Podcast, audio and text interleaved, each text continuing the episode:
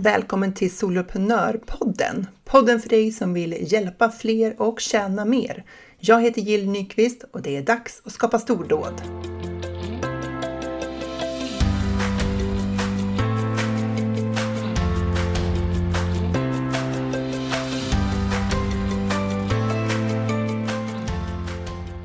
Har du ibland svårt för att hålla fast vid den riktning som du har valt? Då är du inte ensam och då är det här avsnittet perfekt för dig. Många jag möter och mig själv eh, har ju många idéer för vad man vill göra i sitt företag. Eh, väldigt, alltså du vet det där begreppet popcornhjärnor, det, det grundar sig i att det där, eh, tankarna och idéerna poppar som popcorn och de verkar heller aldrig ta slut, vilket ju är en bra sak. Men det här leder ju ofta till att vi Eh, vill göra allt för att många av de här idéerna eh, är ju de är så här härligt inspirerande och man är taggad och man ser möjligheterna med det här. Man kan hjälpa många, det är bra för företaget och så där. Och vi får lite, eh, lite svårt att prioritera bland de här. Eh, och ibland så kan det också vara så att eh, vi drar igång en idé och så börjar vi jobba på det, så börjar jag ta lite grann emot och så tröttnar vi liksom på den där idén som man har valt. Och då känns det mer lockande att ta tag i den där andra idén. Den där nyaste idén som du fick när du vaknade upp den här morgonen. Och så gör vi inte klart. Så vi liksom släpper det där som vi hade börjat på och så börjar vi om på någonting nytt. Eller så gör vi liksom inget medvetet val alls utan det blir lite vad det blir i våra företag. Och vad händer då då? Ja, många gånger så hamnar vi ju i eh, någon form av frustration över att vi tycker att vi inte kommer någonstans. Att vi har liksom kört fast, att det går trögt. Vi får inte den utveckling i våra företag som vi skulle önska. Vi kanske skapar, inte skapar några intäkter eller alldeles för lite intäkter. Och det känns som att vi kommer ingenstans. Ingen framdrift. Och jag fattar ju det där för att jag har också varit där bland alla de där idéerna eh, som pockar på. Man ser så många möjligheter. Och, men jag har blivit bättre på att eh, eh stilla mig. att inte springa på alla bollar samtidigt. Eh, men det, det, innebär ju inte att jag aldrig hamnar där eh, utan jag kan också fastna i det där. Så därför så tänkte jag ge dig här tre beslut som du kan fatta för att hålla fast vid din riktning oavsett då vad, vad den är. Så det allra första beslutet det är att du behöver bestämma dig för att jag fattar ett beslut och jag är beredd på att jag kommer att ifrågasätta det. Så det är nummer ett. Fatta ett beslut och var beredd på att du kommer att ifrågasätta det. För det är en utmaning att bestämma sig för någonting. För ibland så kanske det där man har bestämt sig för känns jätterätt. Men så börjar man fundera så här, oh, är det här verkligen rätt väg att gå? Ska borde jag kanske välja någonting annat? Ehm, och kanske det inte kommer gå, så börjar vår skrämselhjärna föreslå en massa saker som kan gå fel och då känns det ju verkligen inte som rätt beslut.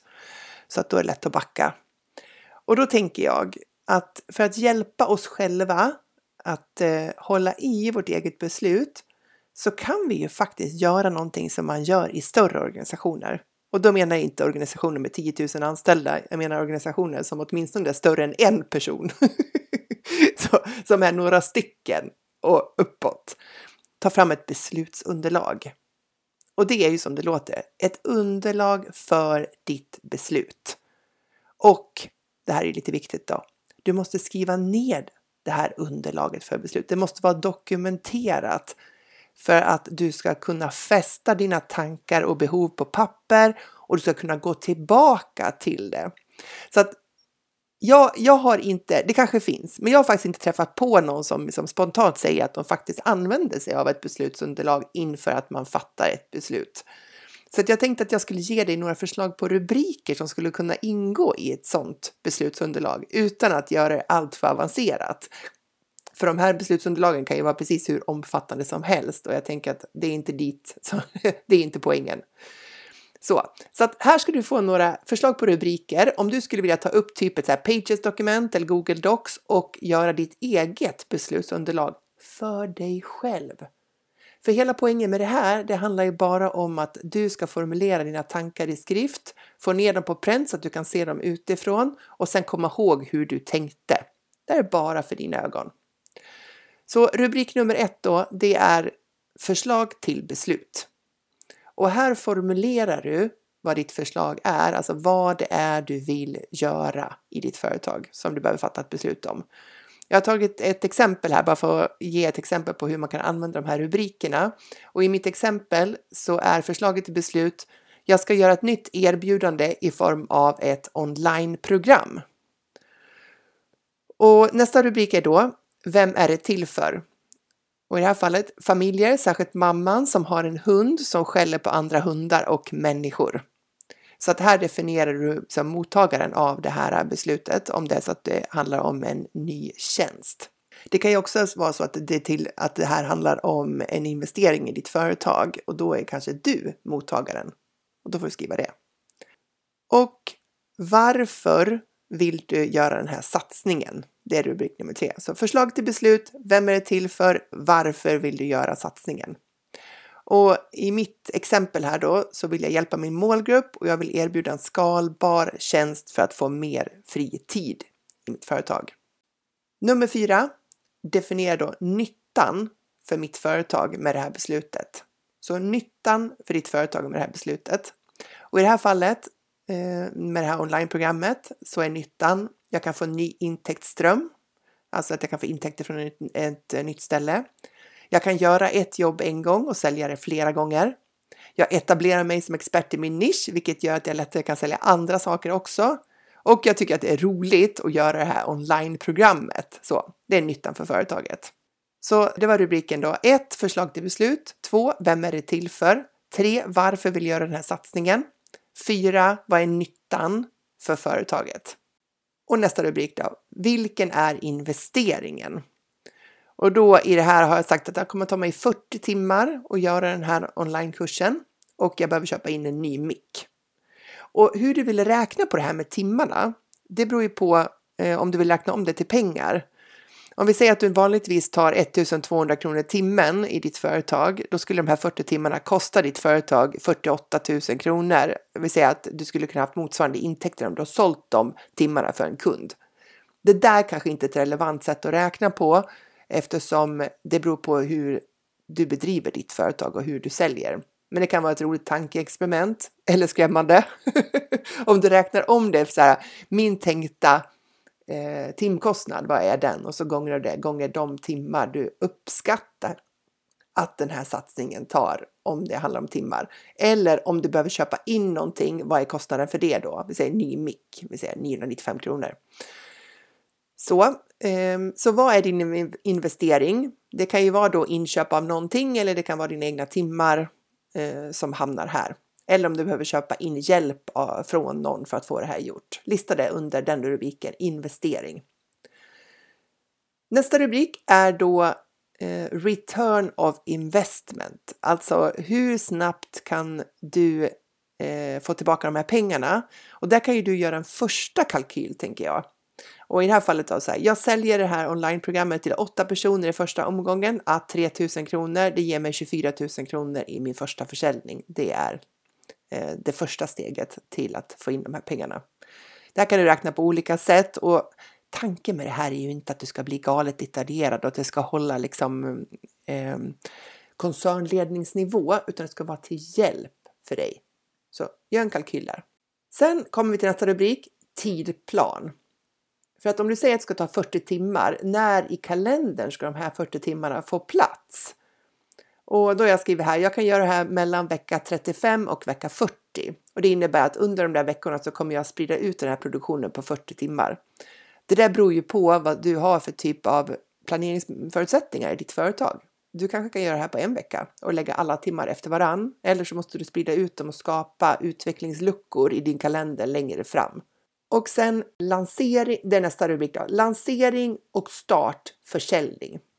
Så att om jag tänker i det här fallet då att jag ska vara klar med den här vecka 40 med allting, och så säger jag att lansering och startförsäljning är vecka 43. Det här är ju grovt planerat för att tanken med eh, när du sen gör din själva lansering så behöver det naturligtvis en mycket mer detaljerad plan. Det är inte poängen med beslutsunderlaget utan det är bara samla på en övergripande nivå eh, Eh, förutsättningarna för det här beslutet. Och sen sista rubriken då, risker. Vad ser du för risker med den här satsningen som du vill göra, det här beslutet som du vill fatta? Och i det här fallet om man ska göra ett onlineprogram, risker att jag får ont om tid, att jag gör den för omfattande för jag vill stoppa in många fler saker än vad som egentligen krävs, att jag inte säljer så många som jag vill, att den inte blir tillräckligt bra, att jag tröttnar innan den är klar är ju en risk. Och när du skapar sån här risklista, poängen med risklistan, det är ju inte att bli avskräckt, utan poängen med en risklista, det brukar kallas för riskanalys, eh, det är ju att skapa åtgärder. Om jag får ont om att risken att jag får ont om tid, vilka åtgärder kan jag göra för att förebygga den risken? Risken att jag gör den för omfattande, vilka åtgärder kan jag göra för att förebygga den risken? Att jag inte säljer så många som jag vill, den risken, vad kan jag göra för att eh, förebygga den? Och så vidare. Det är poängen med risklista, så det kan du lägga till i den här. Om du hamnar i den sista frågan då, fatta ett beslut, go or no go. Givet det här beslutsunderlaget som du har skapat till dig själv, ska du köra?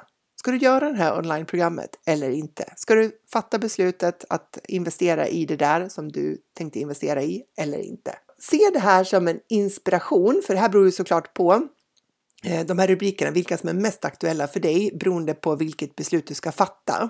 Så nu gjorde jag bara ett snabbt eh, underlag här för, som, som riktar sig lite grann mot ett onlineprogram. Men du kanske ska fatta beslut om att gå en större utbildning till exempel. Eh, eller eh, om du ska hyra in dig på ett eh, kontorshotell eller vad det är för någonting. Så jag bara säger de här rubrikerna igen så kan du skriva upp dem om du vill. 1. Förslag till beslut, formulera det. 2. Konstatera vem är det här till för? Det kan vara någon kund eller det kan vara i ditt företag internt. 3. Varför du vill göra den här satsningen. 4. Vad du ser att det blir för nytta för ditt företag och då tänker jag affärsnyttan. 5. Vilken typ av investering som krävs. 6. Hur snabbt kan du få tillbaka pengarna eller hur snabbt kan du börja tjäna pengar på det här? Om det är så, alltså någonstans ska en investering alltid löna sig, även om det inte är någonting vi säljer. Eh, tidplan, övergripande, eh, det är kalendertid. Och om det är frågan om ett program, som, någonting som ska säljas då, när är det lansering och startförsäljning, om det är aktuellt. Och sen risklistan. Vilka risker ser du med det här beslutet? Och sen då, är det ett ja eller nej? Där har du det! Underlag för beslut för soloföretagare, enklast möjliga. Poängen när du har gjort det här, det är att du har tänkt igenom det här på ett eh, kvalificerat sätt och du har skrivit ner det, vilket ju gör att när du blir osäker på om du så här, varför ska jag göra det här? Vad är poängen med det här? Då har du någonting att gå tillbaka till och titta. Okej, okay, det var tips nummer ett då. Tips nummer två, alltså beslutet du behöver fatta för att hålla i din riktning, det är att göra en plan och tada, dokumentera den. Ja, du förstår ju vad det här är på väg. Nu har, du hade ju underlaget för beslutet. Där har ju du skrivit viktiga eh, förutsättningar. Det kan du sedan bryta ner till en plan. Jag brukar göra planer bara i ett eh, numbers-dokument eller Google Docs. Eh, och i det här fallet, eh, om jag ska göra ett onlineprogram, då handlar det om att skapa, göra en plan för produktionen, för marknadsföringen och försäljningen. Så hur din plan ser ut, det beror ju på vad det är för beslut du ska fatta. Men bara att göra en plan i form av vilka aktiviteter behöver göras och sen givet den tidplanen du hade satt upp eh, i beslutsunderlaget. Så när i tiden behöver de här aktiviteterna ske då? I mitt beslutsunderlag hade jag ju sagt att det skulle göras mellan vecka 35 och 40. Och då vet ju jag att jag behöver stoppa in tid för produktion av den här fiktiva då, online-programmet eh, i de veckorna och boka av mig själv i det. Förstå vilken skillnad. Nu är det ju vår då, så att eh, rent eh, kalendermässigt så ligger vecka 35 eh, många veckor framåt i tiden. Om jag redan nu paxar tid i min kalender för att göra det här programmet i höst nu ska jag inte göra något hundprogram, men du förstår ett exempel. Ja, då ligger ju det där i min planering redan. Då kan jag ju planera runt andra aktiviteter runt det eftersom jag har tagit sikte på det här och bokat av mig själv i min egen kalender. Och hur detaljerad din plan behöver vara, det beror ju lite grann på vad det, vad det är som ska göras, om det är en stor sak eller om det är en mindre sak. Om det är någonting som ska utvecklas i ditt företag som innefattar liksom flera steg, då är det extra bra att skriva ner det. Och typiskt sånt är ju att skapa en medlemstjänst, skapa ett onlineprogram, en webbkurs eller vad är coachingprogram eller vad det är för någonting. Där du behöver hålla ordning på vad det är som ska tas fram. Eh, och du behöver kanske till och med avsätta tid för att göra den där eh, hela affärsutvecklingen för vad ska innehållet vara i den där kursen eller i mitt fall då det här onlineprogrammet. Och sen eh, planen för om det är någonting du ska sälja då, för marknadsföringen och försäljningen. Eh, innehåller, det innehåller ju också många aktiviteter. Men det blir så mycket lättare när det här finns nedskrivet i en plan.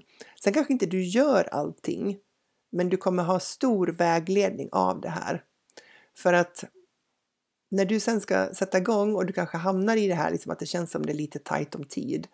Det är inte då du vill börja fundera på vad det är du ska göra, utan då vill du kunna titta i din plan och bara titta på så här, vad är det jag ska hugga in i nu? Nu har jag två timmar blockade för att göra någonting. Vad av det här kan jag hugga in i och sätta igång med?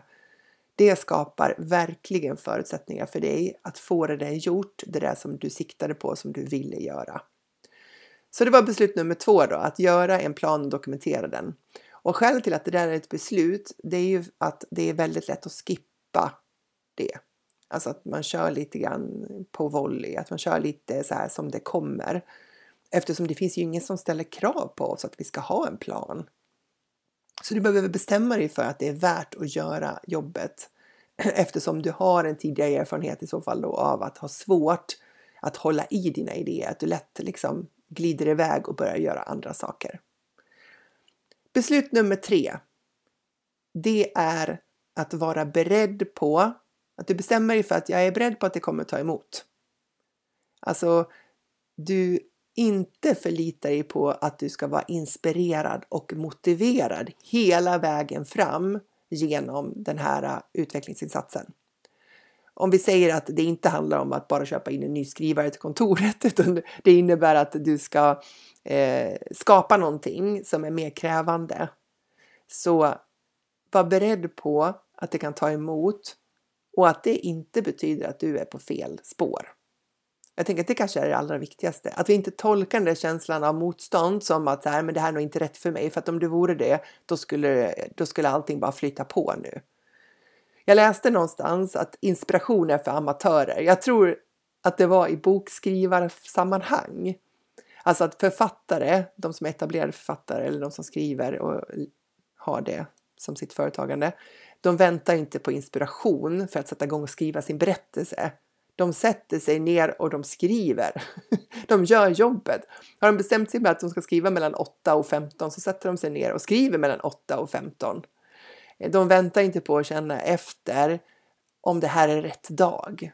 Om det här liksom så här, det känns lite trögt eller jag har inga idéer eller sådär. De, det är liksom inte det som avgör om de sätter sig och skriver, utan de sätter sig och skriver för att de har en bok att skriva. Och jag tänker att det där gäller nog egentligen det mesta vi vill ta oss för. Oavsett om det handlar om trädgården som behöver få ett lyft eller om det är ett onlineprogram som ska skapas.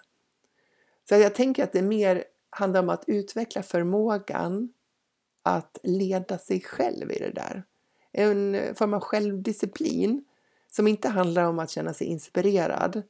Att driva företag är ju fantastiskt roligt. Men om vi aldrig gör någonting som vi inte är galet motiverade och inspirerade för, då blir det ju svårt att komma framåt. Så ibland handlar det ju mer om att kavla upp ärmarna och få det gjort än att eh, känna att eh, man är i ett fantastiskt flöde och att allting går enkelt. Dessutom så när du har liksom ansträngt dig för att ta dig i mål med den här satsningen så kommer du att känna dig galet mycket mer nöjd för att du har gjort den här eh, ansträngningen. Alltså vi blir ju mer nöjda när vi har bestigit ett berg än när vi har gått upp för en backe. för vi har liksom lagt ner mer energi och mer kraft och mer vilja och, och ansträngning för att få det här gjort. Och då, då är det eh, en så mycket större glädje när vi också går i mål med det. Så bara det här liksom beslutet om att här, under den här resan så kommer det uppstå många tillfällen där jag vill byta idé. Jag vill byta riktning. Jag vill eh, inte längre erbjuda den här. Jag eh, har andra idéer som känns roligare. Och att vara beredd på det innan. Du kan till och med skriva ner det. Jag har faktiskt gjort det. Så här, så här, ursäkter som kommer att komma upp på vägen mot mitt mål. På riktigt har jag gjort sån lista. Och sen har jag satt mig ner och tänkt så här, okej, okay, jag ska skapa det här. Vad är det som kommer att komma upp för mig? Vad är det jag kan höra redan nu? Att jag kommer att komma med någon form av ursäkter för mig själv. Så här, ah, det är mycket nu och ja, jag borde göra det här först. Eller det är ändå viktigt med de där sakerna också. Och så skriv, har jag skrivit ner de här konkreta sakerna i eh, min, eh, ja en sån här ah, fin anteckningsbok som jag skriver lite eh, anteckningar i löpande. Och det är ju så himla komiskt för att nog 17 känner man sig själv. Så att när de där inträffar, då är det som att man kan spela bingo. Jag kan spela bingo med mina egna ursäkter. Bara, Japp, den där hade jag sett komma. Japp, den där med. Mm -hmm, nu händer den där. och det är någonting med det där när man har formulerat det på förhand. Alltså när, när man har liksom här, skrivit ner sina egna ursäkter och förklaringar till varför någonting inte går på förhand. För när de då kommer upp, då blir det lite svårare att gå på dem. Alltså annars är man ju en mästare på att lura sig själv och förklara saker och komma fram till varför det där inte är nödvändigt just nu. Men när du har skrivit ner dem på förhand, då tar det där lite grann emot. För man ser igenom sina egna ursäkter eh, lite mer tydligt då det är verkligen ett tips att besluta dig för att vara beredd på det här motståndet. Att bara känna igen det, rulla med det och bara fortsätta framåt ändå. Inte med någon press, inte med att liksom slå på sig själv över att man eh, jag borde vara inspirerad, jag borde vara motiverad, det här är mitt företag, det är viktigt. Inte de där energierna för att Visst, vi kan, vi kan pressa oss själva och vi kan vara stränga mot oss själva och vi kan vara arga på oss själva eh, för att få saker gjort. Och visst, det funkar säkert kortsiktigt. Men över tid så får vi mycket mer hållbar energi av att vara snälla mot oss själva. Det Finns ingen motsättning mellan att vara snäll mot sig själv, förstå, förstå att sånt här kommer upp och ändå fortsätta framåt. Ändå fortsätta skapa det företaget du vill ha. Så det här var mina tre tips. I korthet handlade det alltså då om att fatta ett beslut och vara beredd att du kommer ifrågasätta det. Och någonting som underlättar då när du fattar det beslutet, det är faktiskt att ta fram ett beslutsunderlag. Och då har du fått lite förslag på rubriker i ett sådant beslutsunderlag. Nummer två, att göra planen och faktiskt dokumentera den skriva ner den så att den blir så konkret och tydlig för dig att du alltid vet vad ditt nästa steg är. Och tre, var beredd på att ta emot. Att du inte behöver förlita dig på motivation och inspiration. Du kan ändå göra det här på ett riktigt bra sätt till nytta för dig, dina kunder och ditt företag. Så jag hoppas att de här tre besluten hjälper dig att hålla fast vid din riktning för att du ska kunna skapa dina stordåd.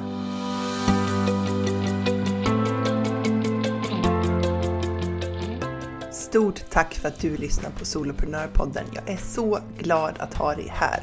Du får jättegärna lämna mig en review på iTunes och ratea podden. Ge den fem stjärnor om du tycker att den är värd det, så hjälper du mig att sprida den till fler. Eller varför inte ta en skärmdump på det här avsnittet och tagga mig på en story på Instagram, solopreneur.nu.